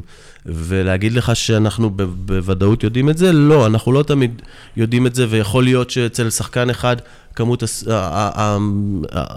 ההאצות שלו היא משמעותית, ואצל שחקן אחר במקרה מסוים היא לא גם יש משמעותית. משמעות לתפקידים, אני מניח, תפקידים מסוימים צריכים, תפקידים אחרים נכון, לא צריכים. נכון מאוד. אה, יש, יש פרופילים בעצם, פרופילים, אה, אה, איך אני אגיד את זה, GPSים, כאילו, לתפקידים מסוימים. זאת אומרת, אתה, מצ, אתה מצפה משהו, ואז אתה יכול, אבל זה העניין, שאתה יכול להשוות שחקנים באותו תפקיד ולראות אם, האם הוא עשה משהו שהוא... אבל גם פה יש עניין טקטי של המאמן, מה הוא מבקש מכל מגן לצורך העניין. נכון, יכול. יש לזה הרבה אבל דיפרנציאציות. אבל אני- אתה אומר, המידע קיים. בטח, אבל אני אגיד לך, יש דבר אחד אולי מעניין, שיש דבר, והיום זה אחד הדברים שהכי בולטים בהערכה של שחקן, או, או ביכולת לניבוי פציעות, נגיד את זה ככה. יש אה, דבר כזה שנקרא עומס אקוטי. עומס אקוטי, לצורך העניין, זה העומס שהשחקן עשה היום. באימון היום או במשחק היום. זה, זה נקרא, קוראים לזה לצורך העניין עומס האקוטי. ויש דבר שנקרא עומס הכרוני, שזה בעצם הממוצע של כל העומס שהוא עשה נגיד בשבוע האחרון או בחודש האחרון. ומה שמצאו, איזה חוקר דווקא מאוד, מאוד מפורסם, מצא איזושהי נוסחה מסוימת, שאם אתה מחלק את העומס האקוטי בעומס הכרוני, והתוצאה יוצאת מעל מספר מסוים, זאת אומרת שכרגע הקפיצה שלו היום הייתה משמעותית יותר גבוהה ממה שהגוף שלו רגיל, אז הסיכון שלו לפציעה עולה משמעותית. ויותר מזה, הוא מצא שאם אתה, אחד הדרכים למנוע פציעות, היא לגרום לשחקנים להיות בעומס כרוני כמה שיותר גבוה. פעם היית חושב שאתה, אם אתה מאמן שחקנים קשה מדי, אתה תפצע אותם, אבל היום גילו שאם אתה מצליח בצורה הדרגתית להביא את השחקנים ל- להתאמן כל הזמן קשה, אתה בעצם מחסן אותם. אתה כאילו נותן להם, אה, אתה גורם לגוף שלהם להיות מסוגל לעמוד בפיקים גבוהים. יש לי שאלה לגבי זה, קודם כל מדברים תמיד על שפתיחת העונה זה החלק הכי חשוב, אז מעניין אותי שתתייחס לזה, מחנה, נושא מחנה האימון, ולדעתי דיבר על זה אה, אורי אוזן, הוא אמר שפעם... אה, היו מריצים אותם ביערות ובכל המחנות האלה והיו קוראים להם את הצורה ועכשיו הגיעו דווקא למסקנה שלא צריך לקרוא להם ככה את הצורה ואתה בעצם אומר שדווקא ככל שמתאמנים יותר חזק זה כן יותר. לא, זה דווקא מתחבר, כי הוא אומר, אל תקרא להם את הצורה, כי אתה אחרי זה לא תוכל לקרוא להם את הצורה, זה לא, זה לא ייתן לך יותר מדי.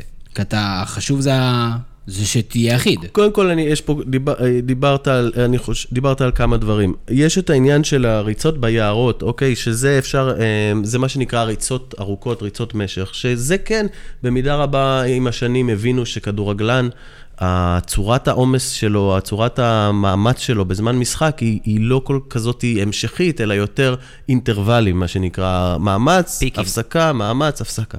ולכן גם זה שינה קצת את צורת האימון. זה לא שלא עושים ריצות משך, עושים בהחלט, בעיקר בתחילת העונה. רק לא ביערות. אה, תלוי איפה, לא, לא, זה דווקא תלוי, זה, יש מאמני כושר עד היום, בהרבה, אה, אני שומע שחקנים אה, שבאים מגרמניה ומספרים ששם... כי הם- יש רק יערות. הם זה- ביער, זה- כן, כן.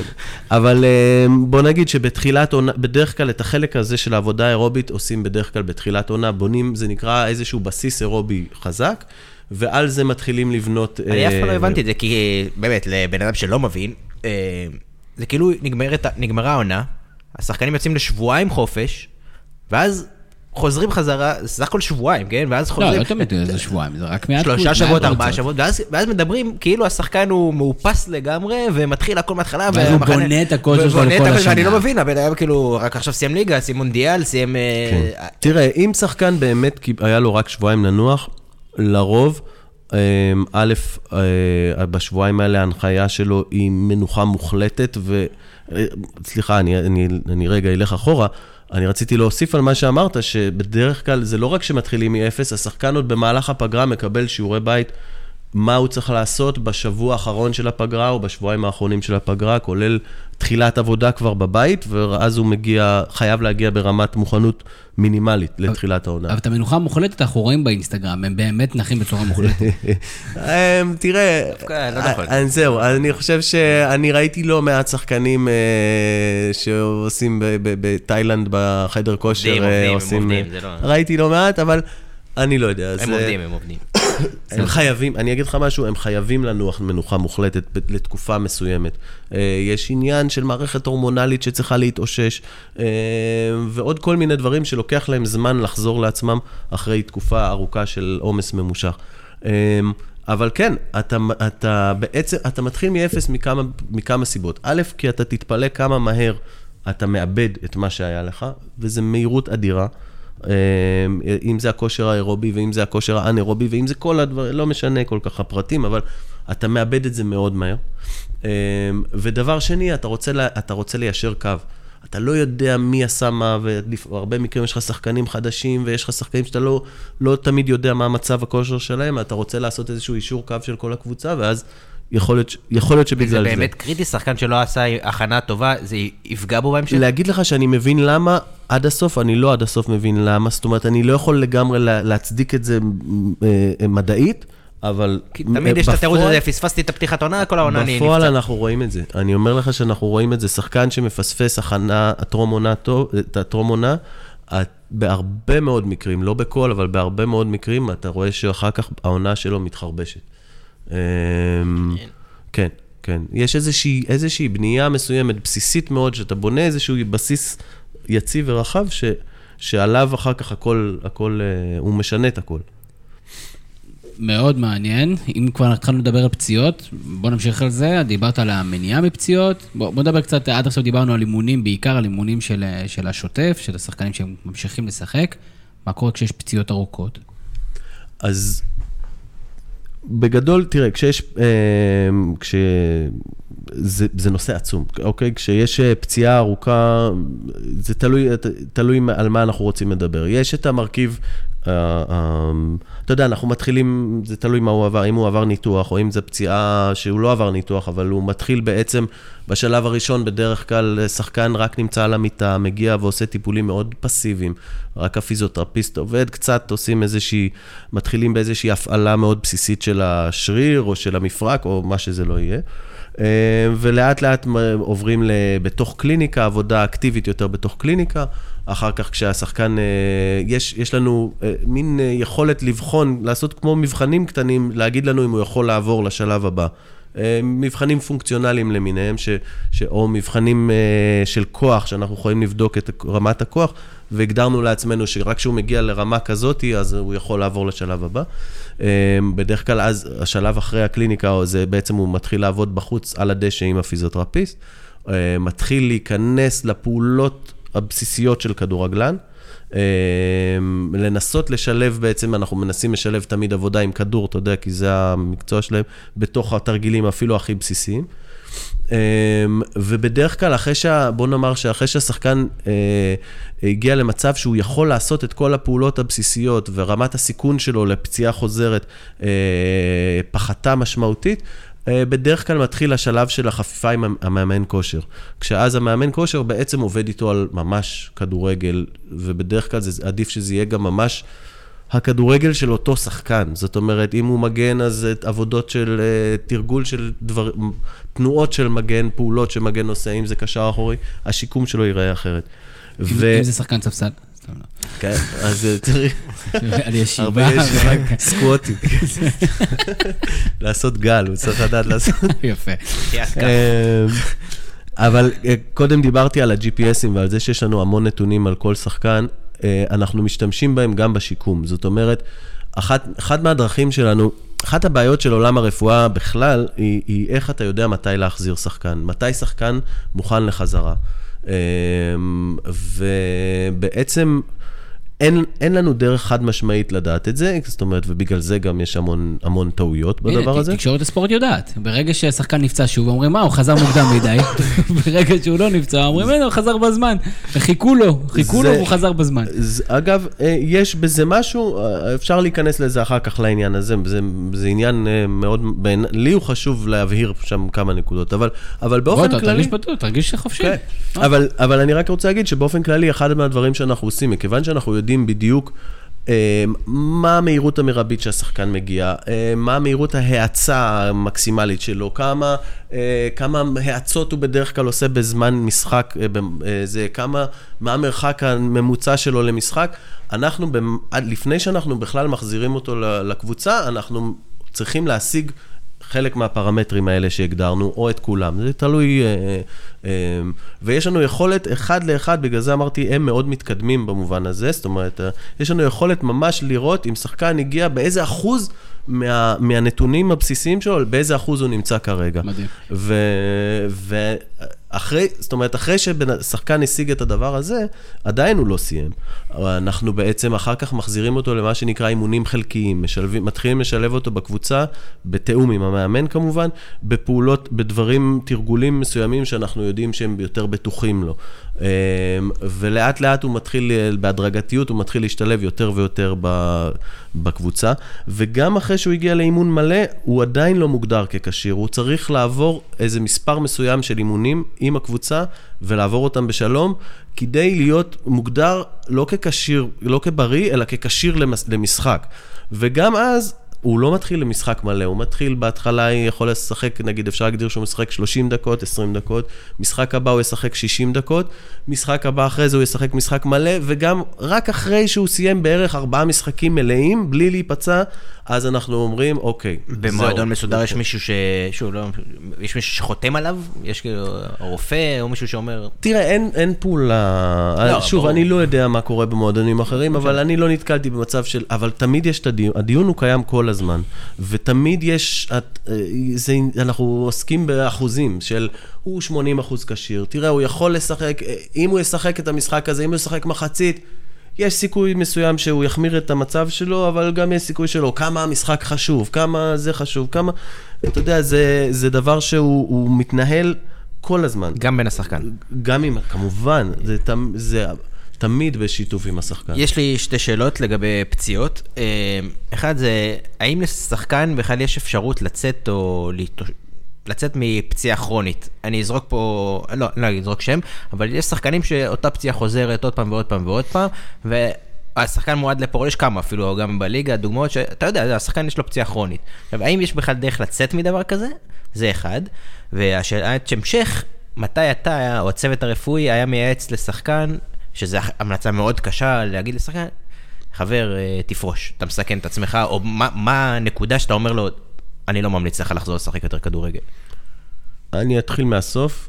אמ, אני באופן אישי ובאופן גורף, אמ, אני לא מאמין שזכותי בשום שלב, אה, באיזשהו מקום להגיד לבן אדם, עזוב, גם שחקן מקצוען, גם, אה, גם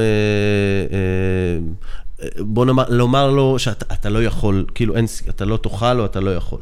כן, תראה, אני יכול, אנחנו יכולים, אני, הרופא, אנחנו יכולים אה, לש, לשתף את השחקן ברמות הסיכון שהוא לצורך העניין נמצא בהם.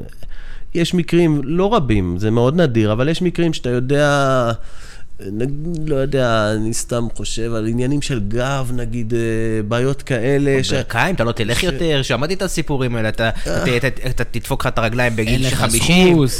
בוא נגיד ככה, באופן כללי, ספורט מקצועני זה דבר לא בריא.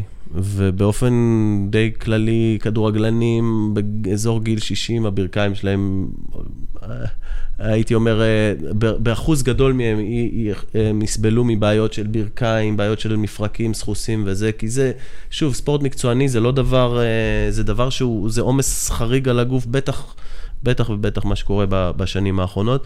נכון שאנחנו מנסים, בעולם הרפואה גם מנסה להשלים את הפער ולשמור על השחקנים ולשמור על הספורטאים ולמנוע את המצב הזה, אבל... זה, זה תחום שכולם מבינים באיזשהו מקום, שאתה שם את הגוף שלך במצבים שהם לא בהכרח בריאים.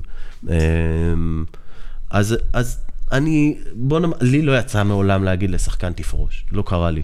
אה, בדרך כלל מה שקורה זה הפוך, זאת אומרת, השחקן באיזשהו שלב מחליט, אה, די, מתייאש, או אני לא יודע מה. ואז אתה אומר לו, סבבה, רעיון טוב. לא, ופציעה כרונית זה משהו שאפשר להתאושש ממנו, שזה... אז זהו, אז לגבי העניין, אני, זה, תראה, אה, אני לא בטוח שאני מבין עד הסוף את ההגדרה שלך לפציעה כרונית. אני אתן דוגמה, שוב, אתה לא חייב לתת סתם דוגמה ויטור, דוגמה בוזגלו, דוגמה, פציעות שחוזרות ואתה יודע שהם יחזרו שוב ושוב ושוב. למרות שהם לאו דווקא באותם באותם, באותם רגליים, באותם זה, אבל הם יותר מועדים לפציעות, כי...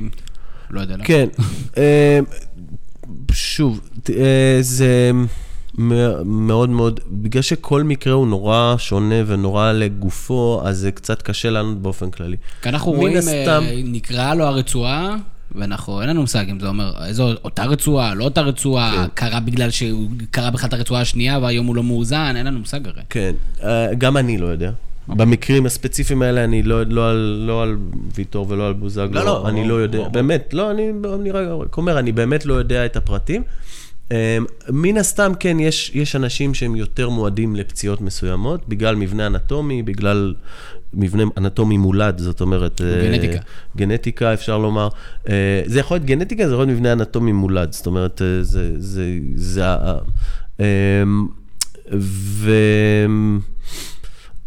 אז, אבל שוב, גם פה, אני, אתה יודע, ראיתי כבר שחקנים במצבים שהיה נראה שאין שום סיכוי, ו- ו- ו- וזה לא, לא הולך, ל- לא הולך לשום מקום, ו- והם בסופו של דבר הצליחו ויצאו וחזרו, ו- ועוד שיחקו זה, ולצורך העניין יש שחקנים שגם שיחקו בלי רצועות, אה, עם רצועות קרועות, ושיחקו קריירות שלמות ככה, לא הרבה, כן. נדיר, אבל יש כאלה.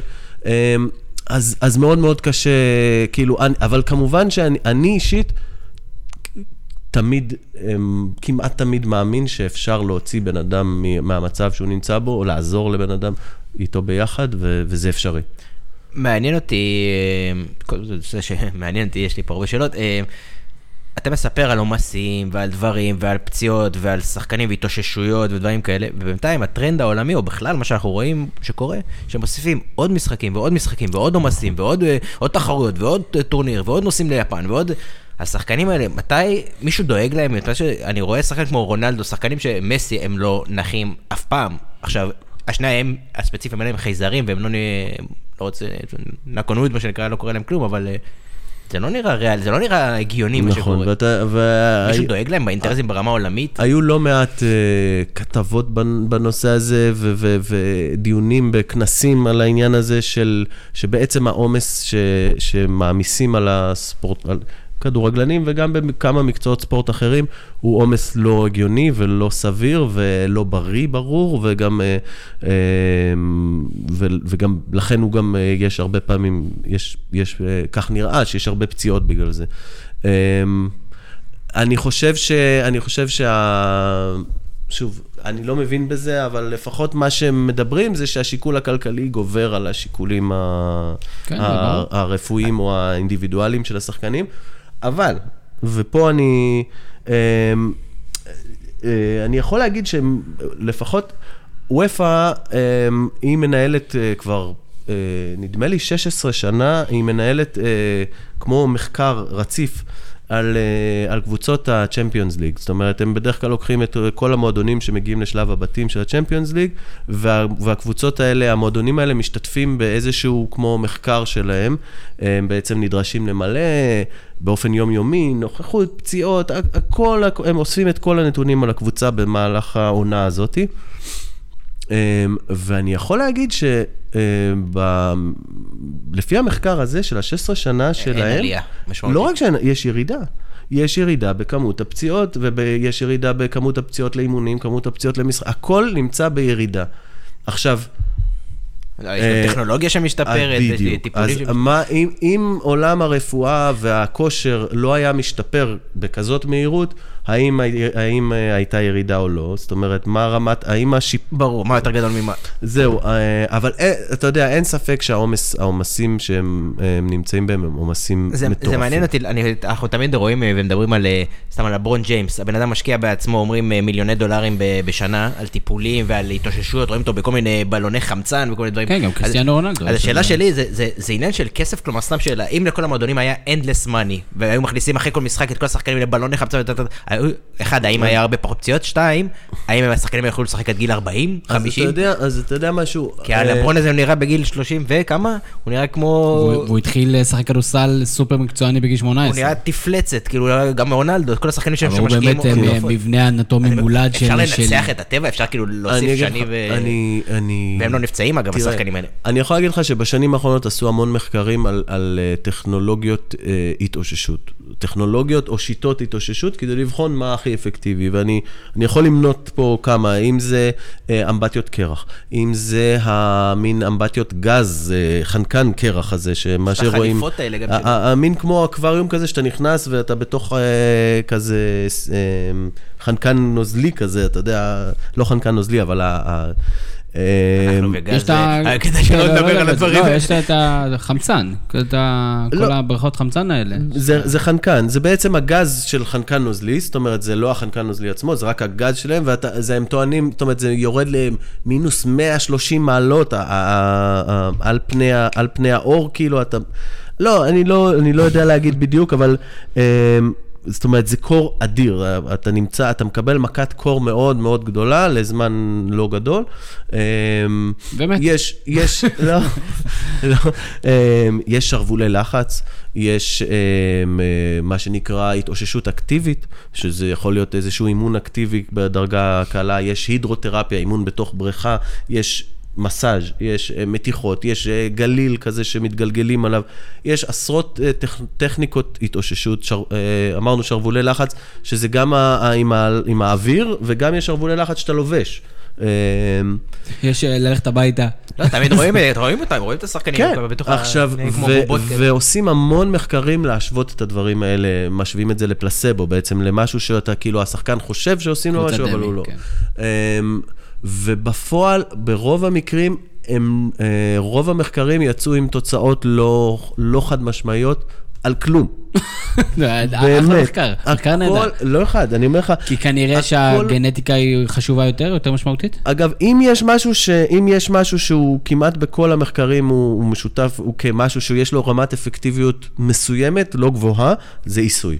אה, ועיסוי לא עולה כסף. אתה יודע, זה לא, זה כל מועדון יש לו, אין מועדון כמעט שאין את האפשרות לקבל עיסוי, מי שרוצה. אמ, אז לשאלתך, אני לא בטוח שיש פה, שיש לזה, זאת אומרת, אני, אני חושב שזה זה, זה צירוף מקרי, זאת אומרת, האלה ששורדים הרבה, זה לא רק בגלל שהם השקיעו בהם הרבה, בעצמם הרבה, זה גם בגלל העניין זאת אומרת, אתה שומע עליהם כי הם מחזיקים מעמד, ואתה לאו דווקא שומע על אלה כן, שלא אה, החזיקו מעמד. יכול להיות שיש כאילו- כאלה שהשקיעו בעצמם מיליונים והם אה, פרשו בגיל 20. בהחלט, אנשים עם פציעות, אני לא אני-. אני בטוח שהרבה מהכוכבים ש... עודד קטש כאלה. ש...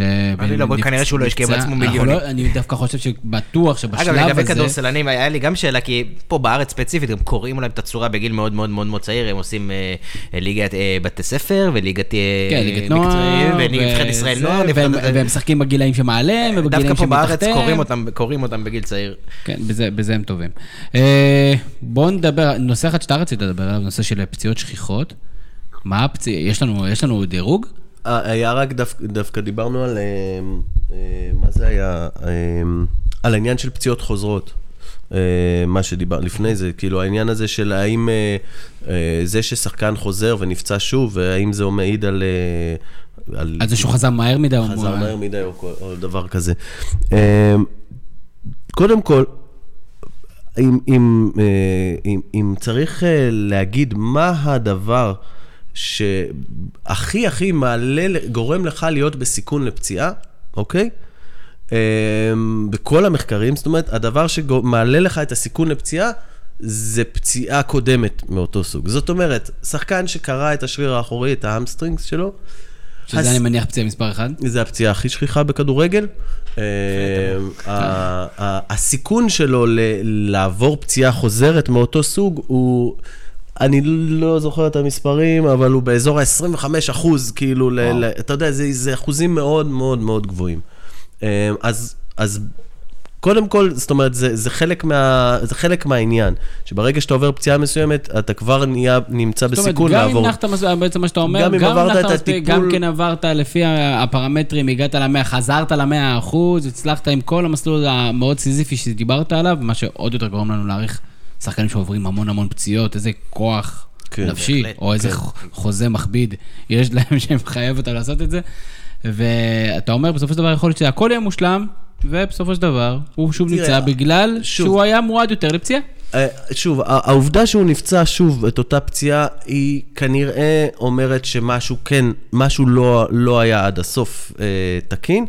ש- זה תלוי גם כן, זה תלוי בזמן. זאת אומרת, לצורך העניין, בין הפציעות יש הבדל. נגיד פציעת ברך, אה, כמו שדיברתם, כמו פציעה של קר- קרע של רצועות בברך, ה- אתה נמצא, גם אחרי שחזרת, ה- ה- הסיכוי שלך, לה- זאת אומרת, הסיכון שלך לעבור פציעה חוזרת הוא, הוא למשך תקופה מאוד ארוכה. זאת אומרת, אה, אה, אה, אתה, אתה יכול לראות את עצמך כ, כנכנסת לסייף זון רק אחרי, נגיד, שנתיים אחרי של, של משחק וואו. פעיל, אתה יכול להגיד, אוקיי, אני כבר אה, יכול להיות די רגוע שאני אחרי זה. לעומת זאת, אה, פציעת שריר, אה, לצורך העניין, אתה לתקופה הרבה יותר קצרה של נגיד, סתם אני זורק, כאילו, אוקיי, אני לא רוצה להיכנס למספרים המדויקים, אבל רק לסבר את האוזן, נגיד אתה לתקופה של חודש אחרי החזרה, אתה נמצא בסיכון גבוה, אבל אחרי שעברת חודש, א', הסיכון שלך יורד נגיד, וגם אם עברת פציעה חוזרת, אולי זה לא ייחשב גם כפציעה חוזרת, זה ייחשב זאת אומרת, כפציעה זה כבר חדשה. מעבר לחלון הזמן הזה. אוקיי, אז, אז לכן, כשאומרים ששחקן, אה, כשאומר, אה, זה כן אחד מהאינדיקטורים להאם אה, אה, אה, מערכת אה, בריאותית של קבוצה היא טובה או לא. אחד מהאינדיקטורים זה כמה פציעות חוזרות יש להם, כן. זאת אומרת, שחקנים שחוזרים והם מיד נפצעים שוב את אותה פציעה, זה מעיד על משהו לא, לא תקין אולי ב, ב, בכל התהליך. לא רוצה להגיד רק, זה לא חייב להיות רק אה, אה, מערכת הרפואית, זה יכול להיות המ- המערכת של הכושר, זה יכול להיות המערכת המקצועית, שילבה אותו מהר מדי, זה יכול להיות הרבה דברים משתנים, אה, אבל זה מעיד תמיד שמשהו... מאשימים את המאמן כושר. זה, זה, תמיד. זה, זה אגב, זה, וזה לא, זה לא בהכרח נכון, ממש לא, אבל אין ספק ש, ש, כשזה קורה הרבה פעמים, זאת אומרת שזה חוזר על עצמו הרבה פעמים, ששחקן, שח, הרבה שחקנים אה, חוזרים ונפצעים שוב את אותה פציעה, זה מ- יכול להעיד על משהו לא תקין. אגב, אה, על, באותו עניין, קבוצה שיש לה הרבה פצועים, גם, זה לא בהכרח אומר שמשהו שם לא תקין. אם יש לה הרבה פצועים באותה פציעה, זאת אומרת, אם יש לה הרבה שחקנים חולקים? את אותה פציעה, זה זה. בהחלט יכול להעיד על משהו שהוא אולי לא תקין.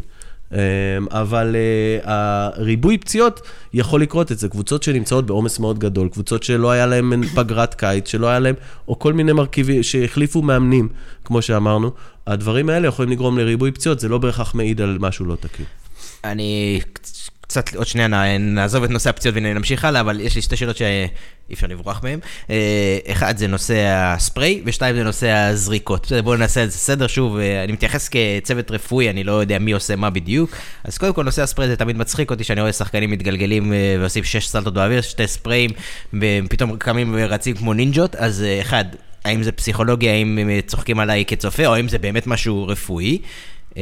ואז נמשיך, ואז שאלה, המשך, שזה פחות או יותר אותו נושא, יש את אותו דבר גם בנושא הזריקות, תמיד אין כדורגלן שאין לו את הסיפור, אני עולה עם זריקה, כאילו זה נשמע כאילו כולם אה, חוטפים שם אה, פיצוצים וזריקות לפני המשחק, אז מה הסיפור עם הזריקות?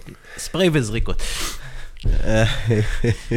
טוב, קודם אפשר- כל... אפשר להמיר זריקה בספרי, או שזה... זה- רק שנבין. אה, אני יכול להגיד לך שאם אתה עושה ספרי לפני זריקה, אז הזריקה תכאב פחות, זה אני יכול להגיד לך. אבל- לא, אבל קודם כל אני חייב להגיד שאני באופן אישי השתדלתי מאוד אמ, לה- להמעיט כמה שאפשר בשימוש בספרי, רק מה... זאת מה, אומרת, זה- זה עד לי- כדי כך יקר? אה, לא, לא, מה פתאום. הציבור הרחב זה נשמע כאילו זה פותר כל דבר, אם כואב לי כאילו הראש אני יכול לעשות ספרי וזה כן. סבבה. אם יש לי נגיד בעיות בבית, אני יכול לשים ספרי וזה יפתור את זה? כן. אני- כן. אתה- אם הייתי אם הייתי מקבל שקל על על כל פעם ששאלו אותי את זה, אנשים ששמעו מה אני עושה, אז הייתי תן לי עשיר. ספרי, תארגן לי ספרי. כן. אתה איש קשר שלנו לספרי. אמ, אני באופן אישי אה, אה, השתמשתי במים עם קרח. זאת אומרת, לי היה בקבוק מים עם קרח, וזה היה, אני גם חושב, התחושה שלי הייתה שההשפעה של זה הרבה יותר טובה אפילו מהספרי. אבל לא, לא פעם שחקן מבקש ממני, אתה מגיע אליו ואומר, תשים לי קצת ספרי. תראה, באופן עקרוני, הספרי הזה, מה שהוא עושה, הוא נותן איזושהי, אה, אה, הוא, הוא, הוא כאילו מקפיא. זאת אומרת, הוא נותן תחושה של קור מאוד חזק, שטחי, על האזור שאותו אתה מרסס. הוא לא יכול, אין לו את היכולת לקרר לעומק. זאת אומרת, לצורך העניין, שחקן שמתח שריר, קרע שריר, הפציעה היא, היא, היא, היא בערך 4 סנטימטר, 5 סנטימטר מתחת לפני האור. זאת אומרת, היא בעומק. אתה תרסס ספרי על, על האור בחוץ, אין לזה שום השפעה על מה שקורה בפנים.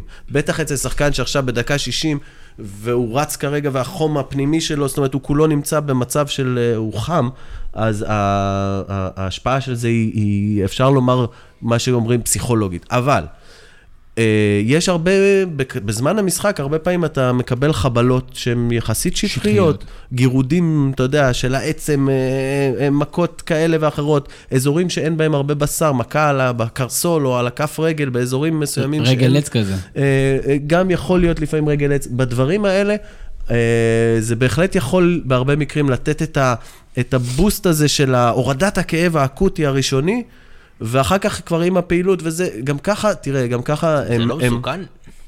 קודם כל אני אגיד לך, רציתי גם ככה הם נמצאים במצב של, אה, אני אגיד משהו לא לגמרי מקצועי, אבל במצב של אדרנלין מאוד גבוה, במצב של איזשהו סף, אה, אה, כאילו גירוי, אה, אה, גירוי עצבי, זאת אומרת מוחי מאוד מאוד גבוה, הכל שם קורה נורא נורא, בעוצמות נורא חזקות, אז, אז אתה, אתה לא מרגיש כאב באותה צורה שאתה תרגיש אותו כשאתה קר.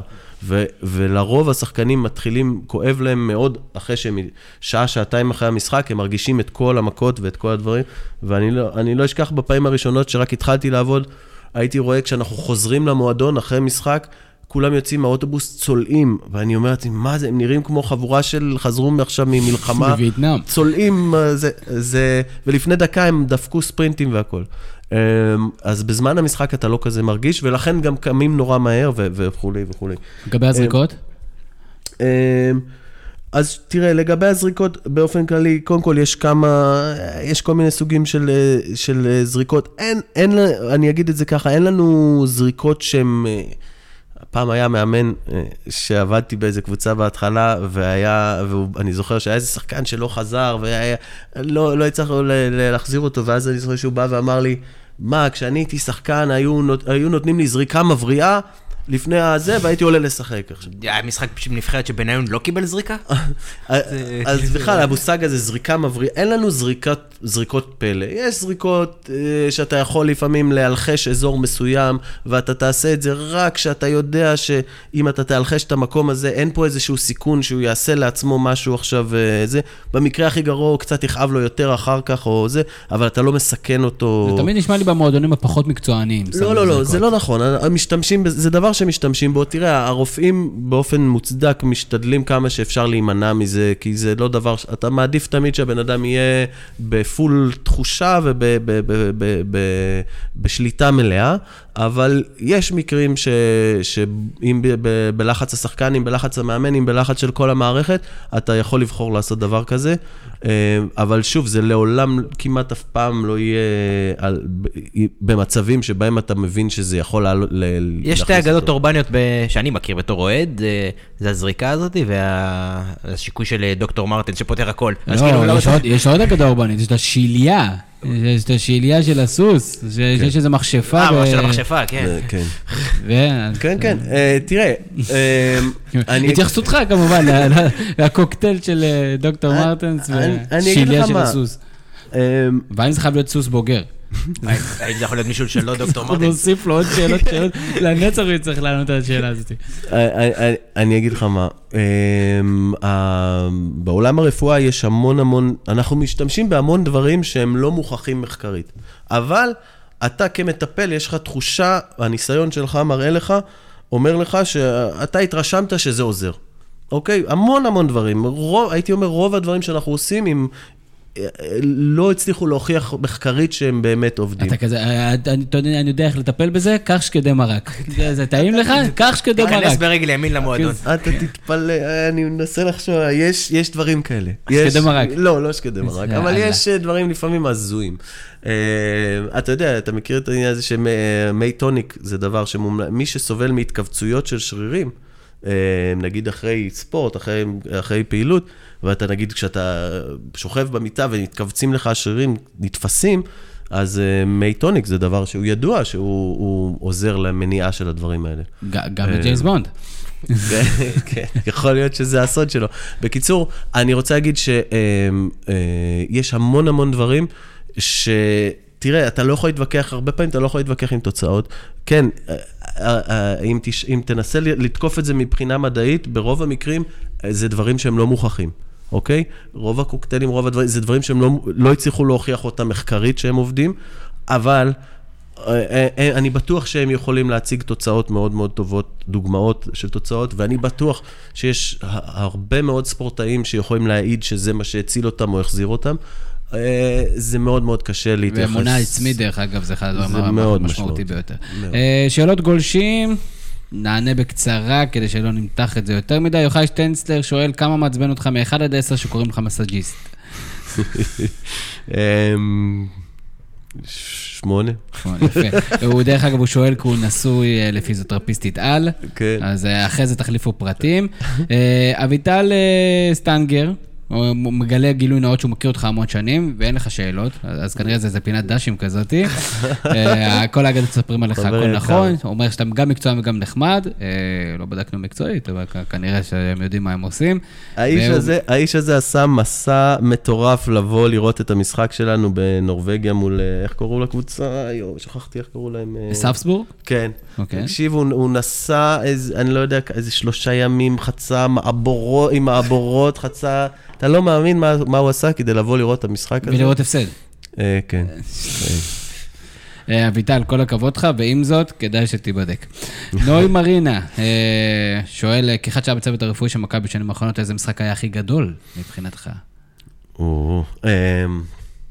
לא יודע, הראשון שקופץ לי לראש זה בבאזל, הנג- הגול השער בנגיחה של ערן זהבי, ערן. דקה 96, אה, סתם הגבהה של ערן- דור מיכה, קיבל את הכדור מדור פרץ, ונגיחה. כן. קצת משהו כזה, זה. משהו כזה. דרך אגב, את- הוא- אתם לא הוא- יודעים, הפוני שלו עף אני- שמאלה. אני אשתף אותך בסיפור שלי, אני ישבתי בדיוק פה עם כל החברים שלי אוהדי מכבי, אני אוהד מכבי, ואחרי השער אני שכבתי בערך איפה שאתה יושב כרגע, ועליי חמישה-שישה גברים, וזו הפעם הכי משמעותית שנהניתי מכל כך הרבה גברים עליי.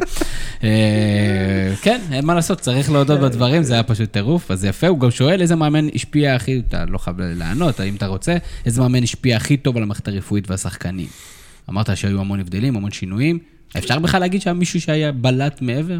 אמ, אמ, אני חושב ש... אני חושב שבמקרה שלי, האישי רק, אמ, אני חושב שפאקו הוא דווקא הבן אדם ש... הוא גם אה, הגיע עם עבר כזה של מאמן כושר. נכון. אמ, הם דרך- מעורבים המאמנים? הם- יש להם say או שהם מקבלים פשוט אה, מה שצוות רפואי אומר? אין להם, מה יכול לתרום? תראה, זה, קודם כל זה מאוד משתנה, כל מאמן והאישיות שלו, יש מאמנים שהם אה, אה, יותר, הם יותר באים באינטראקציה ויש מאמנים שפחות, אבל באופן כללי, בהגדרת התפקיד, אתה, ב, אתה בתקשורת יומיומית עם המאמן. לפני כל אימון, יושב, בדרך כלל אתה יושב ודן איתו מי יכול לעשות מה וכמה, אני- אני אני מתקשה להבין בערב. איך אתה מספר- אתה מספר פה משהו שמאוד מסודר וזה, ואני יכול לדמיין שיש מועדונים שלא עובדים ככה. ואני לא מצליח להבין איך זה יכול להתקיים ביחד, כלומר איך, אני לא רוצה להגיד שמות של קבוצות, אבל איך קבוצה שמתנהגת ככה, יכולה להתמודד בכלל מול קבוצה שמתנהלת אחרת, ועובדה שזה לא פערים מטורפים, חוץ מהשנה שזה 30 נקודות פער, כן, אבל, אה, אבל אה, תראה, אה, אני אגיד לך מה. מקום רביעי, לא 30 פער. כי יש עוד הרבה רבדים. בוא, נגיד, קודם. כל יש, יש את הגישה, הייתי מגדיר אותה כגישה התגובתית. זאת אומרת שאתה רק מגיב אחרי שקורה משהו. אמ, קורה משהו, שחקן נפצע, אז אתה מתחיל לעבוד ואתה מתחיל לטפל. ויש את הגישה היוזמת, נאמר את זה ככה. הפרו-אקטיבית, או, או, שהיא בעצם באה לנסות לחזות, למנוע, אה, אה, לזהות אה, סיכונים וכולי וכולי. להגיד לך שבוודאות היא עובדת? אגב, לא. זאת אומרת, אתה, אתה לא יודע כמה הצלחת, ואתה, ואתה בטח שאתה יודע כמה לא הצלחת. אה, דרך אגב, אה, יש סטארט-אפ ישראלי שיצא לי לעבוד איתם תקופה, שפיתחו איזשהו אלגוריתם אה, שעוסק בחיזוי של סיכון, לפצ... חיזוי פציעות, סיכון של שחקנים. הוא בעצם יכול לתת לך איזה שהם התראות של מידת הסיכון של השחקן באונליין, כמה הוא... וואו. אמ, אני באופן אישי מאוד מאוד מאמ- מאמין בהם, ב- ב- במוצר שלהם, אני חושב שהם עלו על משהו, מד- ואני, יש לי תחושה שהם גם יצליחו. כל הנושא הזה של חיזוי פציעות, אם תשאל אנשי מחקר רפואי, הם יגידו לך שזה רחוק מלהיות אה, דבר שהוא... שהוא חי- ניתן לניבוי. יפה. אה, דרך אגב, עוד איזה אנקדוטה, אה, שער, בדיוק חגגו את המשחק הזה, חמש השנים של אה, לשלוש-שתיים, ובמהלך במהלך הזה, זיהינו פציעה, הייתה פציעה. פאולו סוזה רץ, ונתפס לו השריר, ה hamstring באמצע, והוא התחיל לתפוס אותו, באמת? ובאמצע הריצה הוא דפק הרי ספרינט מהספסל. כולם זוכרים את זה, לא הרבה אנשים זוכרים שהוא ממש תופס, וואי, לא לדעתי את. hamstring, זה אחד הגדולים, מעניין אותי אם טיפלתם בו שם, או רצת עליו עם הזה. וואי, אני אם לא אתה לא זוכר את זה. אז כנראה לא, לא. כנראה שהוא לא דיווח על הפציעה שלו. היו לא מעט אה, מאמנים שנפצעו לאורך, השנים, אז, אה, אבל לא, אני לא זוכר. אז זה מתחבר לשאלה של אה, גל ארנרייך, אחד שמקבל הרבה פציעות וגם כותב על זה באתר שלנו, והוא שואל, אולי תן איזה סיפור על איזה פציעה ביזארית. אמ, אני... לא יודע, זה לא ביזאר. הדבר היחידי שקופץ לי כרגע לראש, זה דווקא שחקן מאוד אה, משמעותי, מאוד בולט, שבתקופת ה- פגרת קיץ, קצת לפני החזרה, הלך לרוץ בים.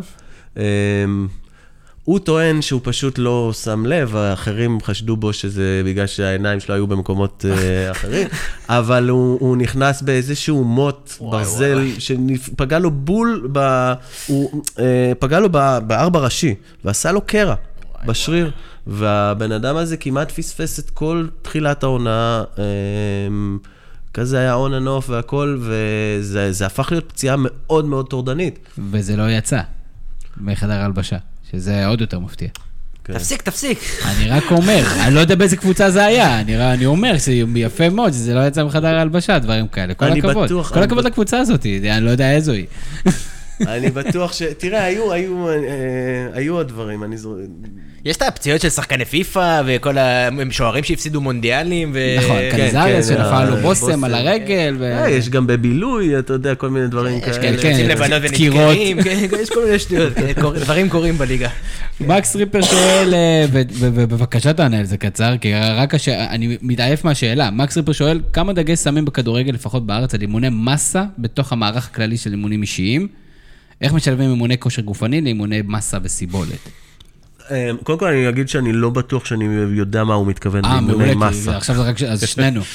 אה, יכול להיות שזה מתחום ה- ה- חדר או- או כושר כן. והכוח והאימוני כוח, שאני... אני מניח להעלות מסה, אבל אבל, זה פחות, אבל אני, יותר כושר. אני רוצה. להגיד על זה שכן, תראה, המאמני כושר הם אה, נבדלים אחד מהשני בגישות שלהם. יש, אה, בהחלט היו מאמני כושר שדגלו בהרבה עבודה על כוח, וכוח מתפרץ וכוח גס, מה שנקרא בשפה העבודה עם משקולות, והיו מאמנים שסלדו מזה באופן מוחלט. אה, לא, אה, טענו שזה גרוע מאוד. זה, זה מדהים כמה בתוך אותו תחום אה, אנשים יכולים לח, ל, לח, להיות בעלי דעות כל כך מנוגדות. ו, ואני אגיד לך שברמת התוצאות, זאת אומרת, מבחינת כמות הפציעות, יחסית, אה, אני לא יכול להגיד שמישהו צודק או טועה. זאת אומרת, אה, לא היו הבדלים משמעותיים בין אלה שעבדו עם המשקולות לבין אלה שלא. אני רוצה, מה שנקרא, לסגור את הדיון אה, ולחבר אותנו למה שהולך להיות בימים הקרובים, שזה הנבחרת. אז רציתי לדעת איך אה, הקבוצות עובדות עם המערך הרפואי של הנבחרת. האם יש דבר כזה, אתה שולח שחקן, האם אתה מעביר להם איזה מידע או משהו הלאה? האם לפעמים חוזרים שחקנים במציאות, האם זה חוזר חזרה? איך הממשק בין הקבוצות לנבחרת ב... תראה, באופן, בתחום הזה. באופן כללי גורף, אה, אתה לא שולח שחקן פצוע. זאת אומרת שהנבחרת בדרך כלל אמורה, במרכאות, אמורה לקבל שחקנים בריאים. אה, כמו שאמרתי בהתחלה, אבל אם שחקן נגיד עובר איזה טיפול, אתה. יודע מזה אחורה, אז- ולהפך? אז אגב, כמו שאמרתי בהתחלה, אין שחקן שהוא בריא, תמיד שחקנים סובלים ממשהו. ובהרבה מקרים, אה, אני לצורך העניין תמיד הייתי, הייתי בקשר מאוד טוב עם הפיזיותרפיסט של הנבחרת. אה, אז אה, בהרבה מקרים, נגיד שחקן היה רגיל להתאמן תמיד עם חבישה מאוד מסוימת, שיכול להיות חבישה שאני המצאתי. אה, ואז הייתי הרבה, לצורך חבישת העניין... מאלר. לצורך העניין, אה, מצלם אפילו בווידאו את צורת החבישה השאלה אם זה בגלל ושולח שאתה. חבר שלו שיש משהו מוסדר, אני, בכוונה, אני, אני מאוד נזהר לא להיכנס לאיזה אירוע כן. ספציפי שהיה בין קבוצה לנ- לנבחרת, אבל אם הוא מקבל טיפול מסוים או אה, משהו מסוים, אתה, אתה, הם מדווחים אחורה לקבוצות, יש איזה נאמר ממשק מסודר? בוא נאמר שזה זה אזור, זה אזור שבאמת יש בו פוטנציאל להרבה מתחים. אה, אגב, פיפ"א הגדירה דבר שנקרא, אה, לא פיפ"א, אה, נהיה אה, בעולם הרפואת ספורט, הכדורגל נהיה מושג שנקרא, אם אני לא טועה, פיפ"א injury או משהו כזה, שזה בעצם פציעות שנגרמות לשחקנים או בנבחרת או מיד אחר ח- אה, חזרה, שקשורות ל- להליכה שלהם לנבחרת. זה מתקשר למה שדיברתי קודם. לשינויים. על השינויים. זה מאוד משמעותי, וזה, אנחנו רואים את זה באופן מטורף, מובהק מאוד, איך אה, שחק... בהמון המון מהמקרים, שחקנים שהולכים לנבחרת, או שהם נפצעים שם, או שהם נפצעים מיד אחרי בעגה שהם התקשורתית חוזרים. קוראים לזה וירוס פיפא. אוקיי, נכון, אז על זה, על זה, וזה לא רק בתקשורתי, זה גם בעולם, ה, בעולם הרפואה, אה, כדורגל מדברים על זה. מעניין מאוד. אמ, וזה דבר שהוא הוא, הוא בהחלט מוקד למתח. אמ, ובהרבה מקרים, היו מקרים לא מעט שהקבוצה באה בטענות לצוות הרפואי של הנבחרות, למה נתתם לו, למה לא עצרתם, למה פה, למה שם. אה, אני, אני התמזל מזלי, ולרוב התקשורת שלי הייתה טובה. באופן אישי, ונתקלתי בשיתוף, זאת אומרת, היה שיתוף פעולה די... לא, אבל זה לא נשמע, זה מה שאני מתכוון, אני תמיד מחפש את המשהו המוסדר, המובנה, כלומר, אתה מוסר שחקן עם איזה משהו, עם איזה הסברים, ומקבל אותו חזרה, עם הסברים חזרה שהשחקן קיבל שלוש כדורים וארבע זריקות וליטוף. לא נשמע שזה משהו תהליכי. אמ, לצערי, זה לא, לא קורה. זאת אומרת, אני אגיד לך ככה שדווקא, אם אני לא טועה, השנה, אה, פיפא או ופא, לא יודע אם פיפא, הם הגדירו כמה דברים בנושא הזה, של מה הקבוצה צריכה לעשות. זאת אומרת, מה צריך להיות, לקרות לשחקן שהוא משתתף במפעלים שכאלה? צריך להיות לו כך וכך דברים, אה, בדיקות מסוימות שהוא חייב לעבור. מנסים להסדיר את זה, אבל אה, אה, זה בטח, זה לא כמו ש... זה לא אופטימלי. נראה לי שיש לנו את זה. לפני שאנחנו, שמע, אחלה דיון. לפני שנסיים, אני מזכיר לכם את הפינה שלנו, פינת חולמים בגדול. אה, תגיבו לנו בדף הפייסבוק או בקבוצת הגושים שלנו בפייסבוק לגבי מי הם השחקנים הבאים שאתם רוצים שנזכור במסגרת הפינה. אה, אני מזכיר לכם שהפינה היא בחסות אה, מזרני פנדה, מזרן מספוג זיק, זיכרון איכותי, אני אקרא לו מזרן המאה, כי המזרן נמכר לתקופת ניסיון של 100 לילות, משלוחים והחזרות חינם. כן, ברק. אה, לנמרוד, רציתי לדעת אם יש אה, משהו ששכחנו, משהו שאתה רוצה לקדם, משהו ש... אחרי שהיית ברעיון עבודה שעה וחצי, איפה אפשר, אה, בטוויטר? אני יכול להגיד שאם יש דבר שאני בתור אחד שעבד בקבוצות נתקלתי בו לא מעט, זה באמת אולי זה מאפיין את העולם הזה, אבל המהירות שבה לצורך העניין חותכים, מגיעים לכל מיני מסקנות, או שופטים קבוצות, או שחקנים, או צוותים רפואיים בגלל משהו שקורה. זאת אומרת, הסיפור הזה של אם זה פציעה חוזרת, אם זה ריבוי פציעות של שחקן מסוים, בהרבה מקרים זה לא בהכרח יעיד על כישלון או, או, או עבודה לא נכונה. אוהבים פה ראשים, אתה יודע את זה. כן, נכון, נכון, אני מבין את זה, זה אבל, אבל צריך לקחת בחשבון, צריך לדעת ש, שזה עסק שהוא מאוד מאוד מורכב, ובהרבה מקרים יש לדברים סיבות ויש לדברים... קשה למדוד אותו. אה, כן, או, או שכן, או שיש לזה הסברים, אבל הסברים הם מורכבים וכולי וכולי. כן, תמיד, הדברים הם לא כמו שהם נראים, וכמו שאנחנו תמיד אומרים פה, אל תאמינו לתקשורת. אה, אני מזכיר לכם את הפעילות שלנו, את הפעילות שלנו לגבי אה, חלוקת הכרית המפנקת מחברת אה, פנדה, פנדה ZZZ, או פנדה zzz.co.il. חפשו אותם בגוגל ותמצאו אותם. מה שהפעילות שלנו תהיה בדף הפייסבוק שלנו, בשלושת הימים הקרובים, אתם יכולים להגיב בצורה מקורית ויפה, האם אתם האנשים שנרדמים אחרי אימון במשחק, או שאתם אלה שיהיה להם לילה לבן אחרי אימון או משחק. אנחנו מתחילים לקפל נמרוד, רוצה להודות לך שאיבדת. אה, כנראה השיחה הכי אינטלקטואלית שהייתה לנו פה. אני לא יודע עדיין מה אני חושב על זה, אבל אה, מבחינתי היה נהדר, והיה כיף לקבל את הטפח הזה באמת על נושאים שאנחנו בדרך כלל אה, לא מתעסקים בהם. איפה אפשר לשמוע, למצוא, לראות אותך? אני לא... אני יושב בבר הזה. בגן משחקים עם הילד שלי. אמ, לא, אני לא, אני בגדול אני לא עוסק בפרסומים למיניהם, זאת אומרת, אז לא, לא יודע. אז לא נמצא, דברו איתנו, דברו, אם אתם רוצים, דברו איתנו, אתם יכולים לעקוב אחריו כן. בטוויטר, זה אני, זה פומבי, אם הוא לא רוצה, הוא פשוט יחסום אתכם. אה, ברק קורן, תודה רבה כרגיל. אני מזכיר לכם שאתם יכולים אה, למצוא את ה... בזכות ברק, אתם יכולים למצוא את הפודקאסט אה, בכל פלטפורמה אפשרית בתבל, SoundCloud אתר, Apple, Android, Spotify, אני מתחיל לעשות את זה ממש כבר מהיר ואיכותי. תעשו לנו לייק לאינסטגרם. תעשו לנו לייק לאינסטגרם. אה, לא משנה. אה, תעקבו אחרינו, תעשו לנו את הלבבות האלה באינסטגרם, ואנחנו אה, נציף אתכם. זהו, אני הייתי תמיר זוארץ, שיהיה לכם המשך ערב. נהדר. יש לי פודקאסט, מה זה פודקאסט? זה כמו חדשות. יש לי פודקאסט, מה זה פודקאסט? זה כמו חדשות.